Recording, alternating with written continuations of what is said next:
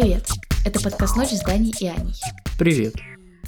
И это первый подкаст из обещанной серии мини-подкастов. И он выходит все еще на старой платформе, потому что за прошлую неделю мы не успели переехать. Потому что это оказалось намного сложнее, чем мы думали. В общем, надеемся, что успеем за эту неделю переехать, вы следите. Если мы перестанем обновляться, значит, вам пора найти нас заново на этой же платформе, Да. на которой вы слушаете. Но если что, это не касается iTunes и ВК. Да. А сегодня мы хотим поговорить про такую вещь, как э, лингвистический релятивизм. Или лингвистическая относительность. В особенности мы сегодня будем разговаривать о том, как наш язык влияет или не влияет на восприятие цвета. Но вообще эта гипотеза относится к просто к полному восприятию мира. То есть формирует ли язык нашу, э, наше сознание и наше восприятие или нет. Предупреждаем, что подкаст будет довольно насыщенный на факты и информацию, поэтому его рекомендуется слушать в темноте, в закрытой комнате, абсолютно одному. Желательно раза два. Что ж, мы вас предупредили, поэтому начнем. В XIX веке был такой человек Уильям Юарт Гладсон, и когда он читал произведения Гомера, Одиссею и Илиаду, он заметил, что Гомер использует достаточно странные цветовые прилагательные для описания каких-либо предметов. Например, море и быки у него были цвета вина, овец, железа и волосы Одиссея он называл фиолетовыми. И тогда Гладсон выдвинул теорию, что это связано с цветовой слепотой древних греков, что они не могли определять те цвета, которые мы можем определять сейчас. И именно с этим связан такой странный выбор названий, э, описаний у предметов в Илиаде и Одиссее. Такое предположение было одним из первых способов объяснить данную ситуацию. Также появился вариант, что Гомер на самом деле был слепым. И он не очень знал, какие цвета у каких объектов на самом деле. Но тогда появляется один очень простой вопрос. Как тогда Гомер так подробно описывал предметы и события? Ему их кто-то пересказывал? Ему рассказывали, да, он просто писал. А про цвета он не спрашивал, да? Может, он вообще не предполагал, что все имеет цвет. Да, Он да, же да. слепой. Он представлял себе. А потом он придумал какие-то описательные элементы, которые он не знал, что это такое вообще. И есть две самые адекватно объясняющие данную ситуацию теории. Первая состоит в том, что в древнегреческом языке в первую очередь использовались понятия черного цвета и белого цвета, которые описывали яркие и пастельные тона. К пастельным относи... они назывались белыми, а более насыщенные – это черные. И таким образом небо может быть днем оно будет белым, а ночью будет черным. Если, скажем так, не вдаваться в подробности описания неба. Вот. Еще один момент, почему, к примеру, э, у него море фиолетовое. Фиолетовый в древнегреческом также использовался для описания переливов блеска. То есть это в большей степени относится к свойствам, нежели к самому цвету. Поэтому у Гомера море фиолетовое, из-за того, как э, солнце играет на воде, как м, волны плещутся. Вот. То же самое с металлом. Это преломление света, блеск металла. И с волосами. Волосы, скорее всего, золотистые, ну, в общем, блестящие волосы, которые отражают свет. И вторая наиболее адекватная теория, которая отчасти дополняет первую, состоит в том, что для Гомера обычные цвета были, были скучны. Он не находил их живучими и динамичными. Поэтому для описания крови он использовал не прилагательное красный, а прилагательное черный. Он хотел как раз показать, как она переходит из одного состояния в другое, некую динамичность. То есть кровь, когда она только пролилась, она красная, а когда она запекается, она как раз становится черной. Она темнеет. И с помощью этих прилагательных он как раз хотел показать, как кровь переходит из одного состояния в другое. И еще можно добавить один факт, который показывает, что все же древние греки могли определять э, синий цвет, как и другие древние народы.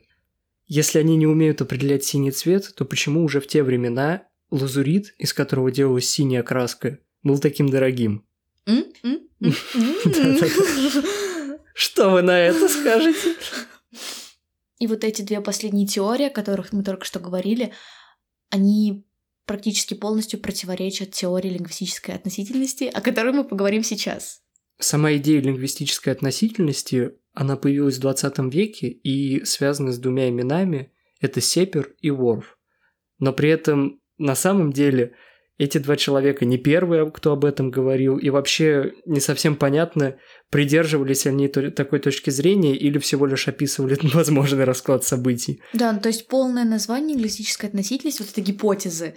Гипотезы лингвистической относительности Сепера и Ворфа. Но на самом деле сейчас все-таки предпочтение отдают э, термину лингвистическая относительность или лингвистический релятивизм. У теории лингвистического релятивизма есть две трактовки.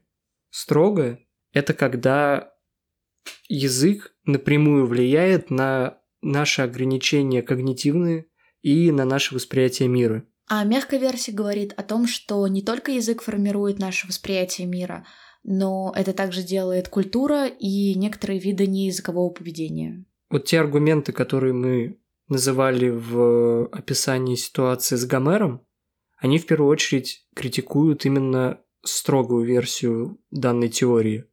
Что касается более мягкой версии, то есть пример, который неплохо иллюстрирует это. Один из австралийских народов не говорит сделай шаг вперед, сделай шаг направо, налево. Они не руководствуются этими категориями. Они говорят, сделай шаг на север, сделай шаг на юг. В том числе с объектами. Это не только связано именно с человеком. Все объекты, они характеризуются там по отношению к тебе, где они находятся. То есть тебе никто не говорит, как сказать, нету такого центризма, что типа по отношению к тебе, как взаимодействовать по отношению к тебе, а именно как она находится в пространстве в принципе. Да, и все это как раз происходит из-за того, что они руководствуются географическими категориями по отношению к Солнцу, по отношению к морю, еще к чему-то, к сторонам света. Ну. Это, это связано именно с тем, что для этого народа очень важно хорошо ориентироваться на местности для выживания. И вот такой вот инструмент внутри их языка, он сформировался для того, чтобы ты уже на абсолютном автоматизме все время следил, в каком месте ты находишься, скажем так, по координатам. И из серии «Что по отношению к тебе на севере?», «Где сейчас север?», «Где сейчас солнце?». Просто чтобы было легко находить, где дом, находить, где еда, все что угодно. Вот таким вот образом, скажем так, язык влияет и на восприятие, но в том числе это связано именно с культурными особенностями – и с особенностями выживания. Еще хочется вспомнить племя Хоппи. Оно не очень подходит к этой теме, но просто это очень часто упоминаемое племя в принципе, как такой пример. И касательно него есть заблуждение. В общем, суть в том, что в этом племени индейцев нету будущего и прошлого времени. И человек, который занимался первым исследованием данного народа, он предположил, что они ощущают себя постоянно в моменте сейчас, как бы на острие ножа. Но на самом деле потом его теорию раскритиковали просто потому, что это структура их языка. Они могут говорить о будущем, а о прошлом просто в настоящем времени. Да, например, э, они скажут не «завтра я сделаю то-то», а вот на следующий день в это время я делаю ужин. То есть через настоящее они, по сути, описывают будущее. Знаешь, мы сейчас кучу информации накидали, и я предлагаю, чтобы немного разрядить обстановку, поговорить немного о субъективном мнении и, может быть, опыте. Потом вернуться дальше к пулеметной очереди из информации. Я вспомнил, что я в детстве думал о том, что вдруг я вижу цвета по-другому, не так, как, допустим, мой собеседник, но мы оба называем этот цвет красным, и поэтому не можем понять, что для нас это разные цвета. И тогда в детстве во время размышлений мне пришла мысль о том, что, возможно, именно с этим связано, что почему нам нравятся разные картины, разная одежда и так далее, что типа на самом а, деле мы, мы их видим их по-разному, да. И что то, что мне кажется гармоничным по цветам и сочетается, для других людей может быть ужасно бескусицей. Я тогда вот так подумал, но, в принципе, мне показалось, что слишком странная тема какая-то все равно. Я помню момент, когда нам на биологии рассказали, что женщины различают больше цветов, чем мужчины, и что на самом деле дальтонизм, он в основном передается по мужской линии. Ну, вообще, ну, как бы им болеет мужчина. Да-да-да. Вот, я в тот момент почему-то почувствовала такую радость, что я родилась, типа, женщиной, что Доминация. я могу, что я различаю больше цветов, больше оттенков, но, по сути, это бесполезная вещь. Все равно, чтобы Э, все равно мы как бы не используем, если мы не художники, не дизайнеры, мы не используем все описания оттенков. Если мы с тобой будем идти по улице, я скажу, ого, смотри, небо желто-синее или что-нибудь такое, я не буду называть какой-то оттенок странный. В смысле, ты имеешь в виду, что женщины больше названий знают или чисто Нет, физиологически от... больше видят э, оттенков? Чисто физиологически женщины э, видят больше оттенков. Кстати, на эту тему я год-два назад читал статью, исследования, что, оказывается, видеоигры очень активные, серии гонки, шутеры с достаточно детализированной графикой, они улучшают скорость восприятия оттенков. То есть ты быстрее можешь различать цвета, скажем так, благодаря игре в такие игры. И, кстати говоря, именно такие игры еще советуют пенсионерам. Там Counter-Strike. И я прям на серьезе, я помню, я то ли в интернете напоролся, то ли по телеку показывали в э, «Жить здорово», что как ее зовут-то? Малышева. Да, что Малышева сажала пенсионерок из зала играть в КС. Друг против друга.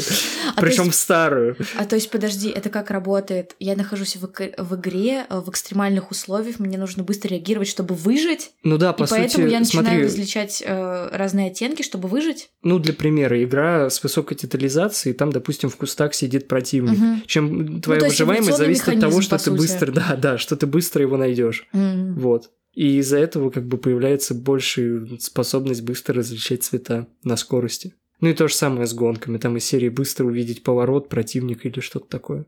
Можно еще вспомнить, что я вообще эту тему с цветами упоминал в прошлом подкасте про эмоциональный интеллект.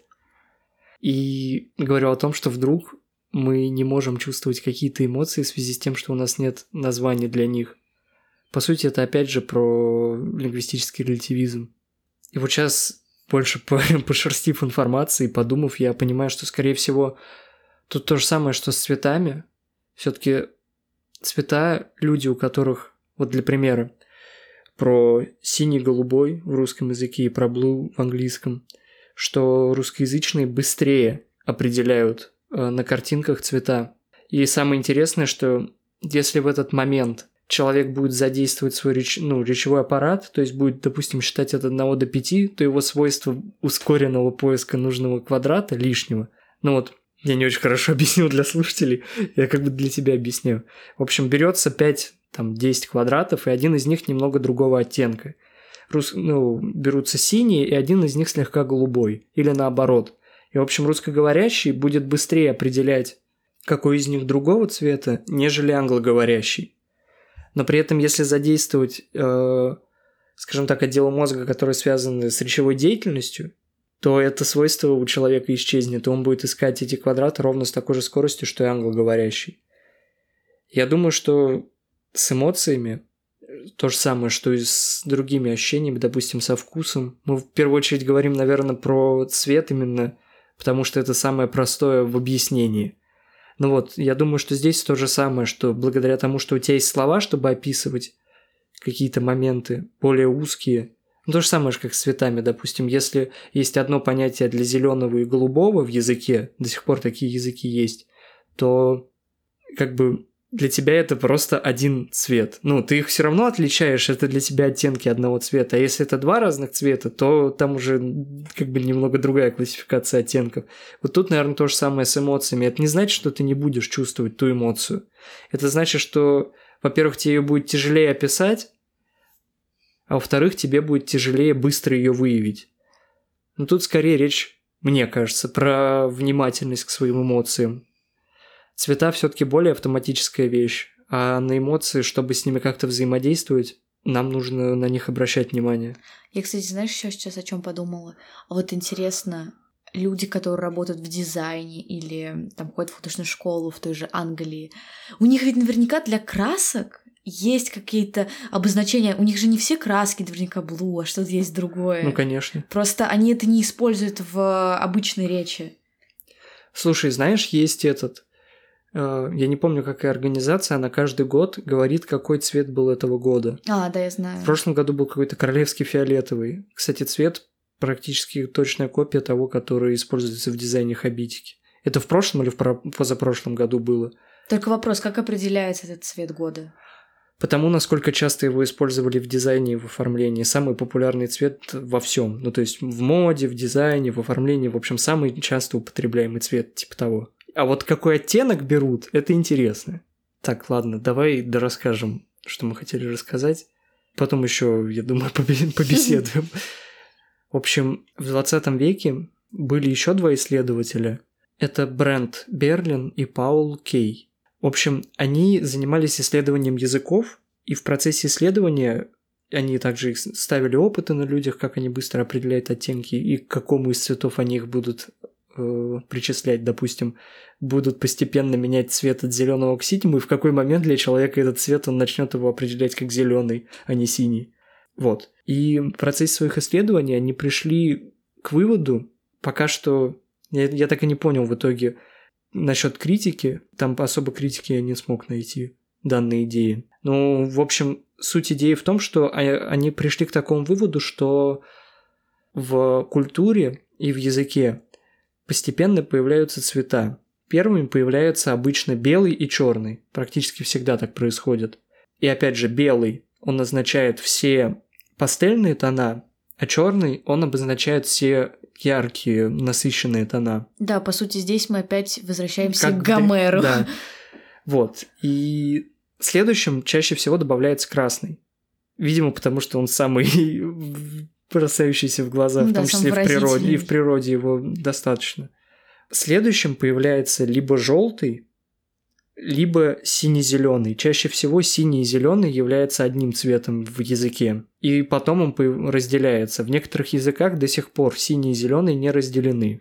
Кстати, я только сейчас подумала о том, что это очень странно. Ведь как бы у нас голубое небо и зеленая трава или любая да, в другая природе его больше всего. То есть, да, его больше, чем красного. Может быть, как раз с этим и связано, что из-за того, что так много его в пространстве, у тебя нет желания его разделять, это типа вот, Природа. все остальное, да, да, типа вот красный, природа, она вся зеленая, небо, оно все синее. а желтое основное что? Солнце, Ну, рассвет, это не так, все равно он не главенствующий явно. ну, цветы. Еще разделение, знаешь, мне кажется, небо, оно же не бывает ярко-ярко синим, оно все же голубое. Ну да. А вот ярко-синего в природе практически нет. Ну реально, это самый редкий цвет в природе. В плане, ну, из, М, из да, популярных. да, И именно поэтому тебя. красители были раньше такими. Именно поэтому Дорогими. хромакей зеленый или синий. Да, кстати, именно. Интересно, а что если снять на фоне деревьев, листвы, а потом картинку обтравить и поставить какой-нибудь фон, насколько он хорошо сработает. Я еще из детства помню, что в какой-то из передач а-ля Галилео, но не в Галилео, в каких-то мозголомах, еще в какой-то штуке, в ней предлагали людям есть обычную еду, но покрашенную синим красителем. И поэтому у людей были проблемы с тем, чтобы ее кушать, потому что она вызывала в некоторой степени рвотный рефлекс. Потому что она неестественная. Да, и еще один момент, что синими в природе чаще всего бывают ягоды. А процент ядовитых ягод в природе, Самый высокий. ну, очень большой. И у нас как в некоторой степени как первобытный инстинкт, что синяя еда, значит, ну, может, 50 на 50, выживу или нет. Кстати, вот еще к этому можно добавить тот факт, что если ты хочешь похудеть, накладывай себе еду на тарелку синего цвета. Якобы синий цвет отталкивает, и ты быстрее насыщаешься с пищей. Мне вот правда интересно, насколько эта тема работает. Я неоднократно видел какие-то посты на эту тему про красные, желтые тарелки.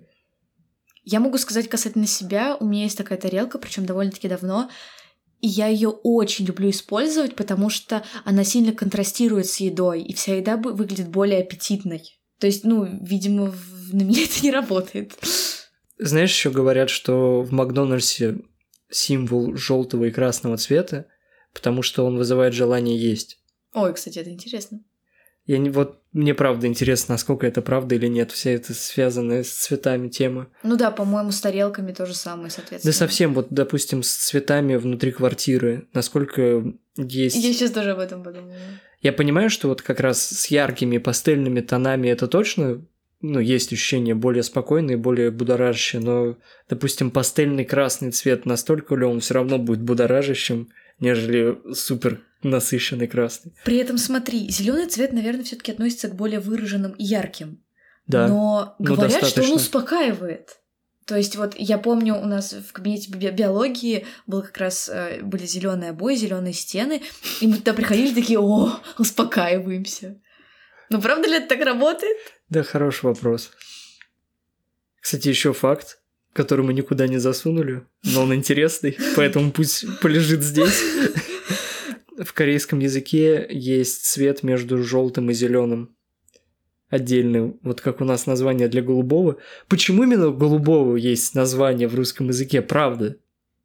То есть почему нету отдельного названия для светло-зеленого или светло-желтого? Почему голубой? Потому что небо? Ну, а у всех небо не голубое или у что? всех, Типа да, в Лондоне серое будет небо или что? Да я не знаю, но реально интересно. Тебя, ты Да, никогда не задумывался, щас, кстати- почему появляются дополнительные названия? Почему желто-зеленый? Я сейчас, кстати, э, отмотала так историю назад и думала, в какой момент это могло появиться. Было ли в России, ну, в Российской империи, что-то такое, что вот отделило голубой Мне кажется, от намного раньше, Ну, нет? намного раньше, да, скорее всего. Если кто-то знает, напишите. Да давай погуглим, правда интересно. И в греческом... В греческом, кстати, это более понятно. У них есть выход к морю. А море голубое? Слушай, море бывает и зеленым. А, ну, кстати, у нас тоже есть выход к морю, я У нас, говорю. мягко сказать. Тут скорее, если уж про море говорить, в зависимости от того, в какой температуре и какая там живность, кораллы есть, нет, море может быть сильно разного цвета. Так, ладно, давай уже заканчивать, а то мини-подкаст постепенно превращается в полноценный. Все статьи, интересную информацию, связанную с этой темой, вы сможете найти в описании подкаста. Возможно, мы и первым комментарием добавим, посмотрим. А так, спасибо за прослушивание. Делитесь своим мнением по этому поводу. Может, вы слышали что-то интересное и расскажете, почему у нас есть голубой цвет, Да. а во многих других странах нет. Расскажите, какие у вас вообще мысли приходили на эту тему, что вы знали до этого, что нет. Ставьте лайки ВКонтакте, звезды в iTunes, где можно нас оценивать, оценивайте. Где можно комментировать, комментируйте. Если мы это сможем найти, мы обязательно прочитаем и ответим. Но мы точно знаем, что мы вас сможем прочитать в Кастбоксе, ВКонтакте и на почте. Спасибо за прослушивание. Пока. Пока-пока.